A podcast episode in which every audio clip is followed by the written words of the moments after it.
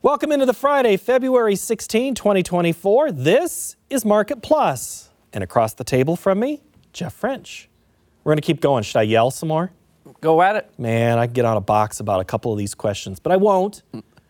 Thank you for pinch hitting, by the way, this week. Best to uh, Dan as he gets well. Uh, you've been traveling. You kind of talked a little bit about this, and I'm sure you get this first question a lot. Paul in Minnesota wants to know, Jeff, uh, the question a lot of us have. With this sell off that's been in the weeks in the making and that dust finally settles, what kind of rally do you think we can get? And the second part of that question is for how long? Well, it's a good question. Yes, I, I have gotten it a lot, and it's it's more than weeks. I mean, we're we're down since October, the end of October. We've been down, and the the biggest thing that I'm watching is the 20-day moving average. Um, in corn, March corn, that's 434 in March beans, that's $12 even. We, we have not closed above the 20 day moving average since uh, the late October. Uh, that's just been a ceiling on this market. We, have hit it multiple times in both corn and beans, but we've never been able to close above it. So, to me, that would be the first indicator. If we can get above those values, 434 in corn, $12 in beans, uh, then we could maybe start to trigger these funds to buy back their short positions.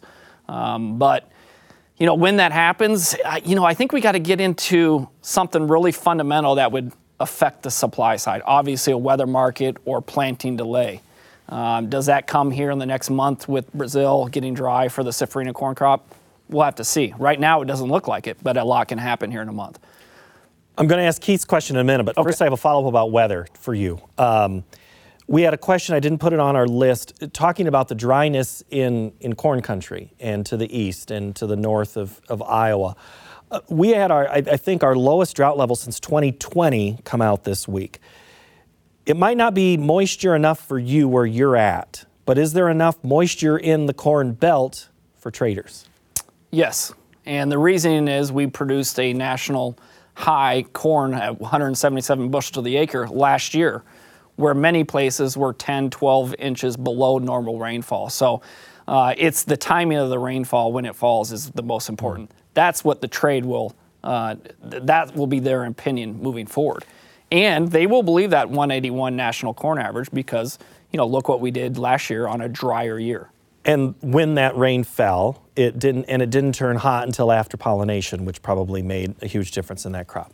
All right, let's get to Keith's question now because it's a follow up to what Jeff said uh, there in a moment. This is from Twitter, or X as I'm supposed to call it now. What is the most likely to encourage producers to market remaining old crop production? Is it going to be time or price? And Jeff, of these two, what are the scenarios that you envision? And I need also specific uh, dates, price. And if you could give hours and minutes of the day, that would be good too. So the, the, to answer the real question, I think geographically will be you know where your farm is at. You know, um, if you're in wheat country, you're hauling corn right now to make room for wheat harvest. Uh, but you know, talking to producers, I, I talked to an old boy here um, not too long ago, and you know, his comment was, "I'm not selling until it goes a heck of a lot lower or a heck of a lot higher." Uh, so they've held it this long. How low is low? Um, you know, that's a question for him, but uh, you know, I think they are they're going to hold this thing until the very end, until they need to move it, uh, getting ready for next year's corn harvest. So that's scenario is space. That's scenario one. Is there a scenario two? With the price, I, I mean, I think if you get if you get a 50 or 60 cent rally in corn from here, I think you'd get a lot of bushels out of the bin. Do you subscribe to the, the theory of there's got to be some selling happen to, to force some price action, even at these low levels? Well, the, the, the yeah, I mean, it just the problem is it's not the selling; it's it's the buying. You know, right now the buyers are very limited. Uh, there's plenty of sellers, especially from the fund side. I mean, they're it's estimated that they're short 300,000 contracts. That's nearly record short. The record short they have is 322,000 contracts. So uh, they are betting on lower prices. Now, everybody says, well, isn't that a bullish scenario because they got to buy back all their short positions? Well, when you look at it at bushel wise, that's 1.6 billion bushels that they're short. You know what? You know the farmer is probably long three, four, five billion bushels in the bin against that short. So uh, you know, that's a tug of war that we're going to have to see, but the, the short sellers right now are uh, ruling the game right now. Well, Mike and I, well, we just kind of asked your question, but I guess technically let's do it because I do want to put a nice little bow on it. Mike was wanting to know I have been hearing that farmers are more net long than the funds with short positions. But the question in this is who's going to give in first? Well, I think that goes to the last question. You know, where do, what does price do here in the next 60 to 90 days? Um, because the speculators and the funds, they know that corn has to be moved because they have to make room for the incoming harvest here uh, next fall. Um, so where that plays out, uh, we'll have to see. But the trend right now is lower prices. Okay, so there's a little bit of the whole, you know, simple economics. Let's talk about another option that's out there uh, and crop insurance. This is William in Iowa. Uh, William has a question for you, Jeff, where he asks Do you feel that buying up a higher percentage of crop insurance this year could be a valuable tool for grain marketing, thus allowing the producer to forward sell more bushels? You know, I, I think that varies, depends on you know, really farm to farm. Um, I, I, can just look at prices. I mean, right now, we are setting the spring insurance price levels. Uh, December corn is probably, let's just call it right around 460. Uh, that's a full dollar thirty less than last year. Uh, the spring insurance price was 591 last year. Uh, so that's a that's a tremendous difference, obviously. Um, I, I, just think I feel like the price this year for the spring insurance price is not going to encourage additional acres if you're looking at it from an insurance play. Um, but yeah, I, I, you know I think each farm, each farmer will dictate you know what level of insurance they need to be buying. Yes. Okay. I I got a different follow up that I was. I'm going to be nice. Okay. Uh, let's do Sam in Tennessee. This isn't nice. This question, but it's pretty rea- pretty real for some. Is 350 a bushel corn a chance at harvest? For 24? Yeah. I, I, mean, depending on your basis, it's probably not too far of a stretch. I mean, uh, you know, in the Dakotas, you know, if they have a 60 or 70 cent basis, uh, you know, that's not a stretch at all. And, and we talked about it in the uh, main show. I mean, if you look at that contract low just on the board for that December contract, that's 395 a bushel from four years ago.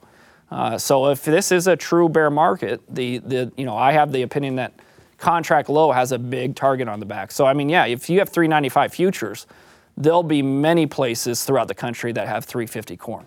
Again, I don't know if that's going to happen. I mean, we got to get through the entire growing season, um, and, and, I don't want to get too bearish down here at four-year lows, but I mean, it's possible. Uh, is it likely? I mean, we'll see there's always, John Roach always talks about this. Everybody gets on one side of the boat.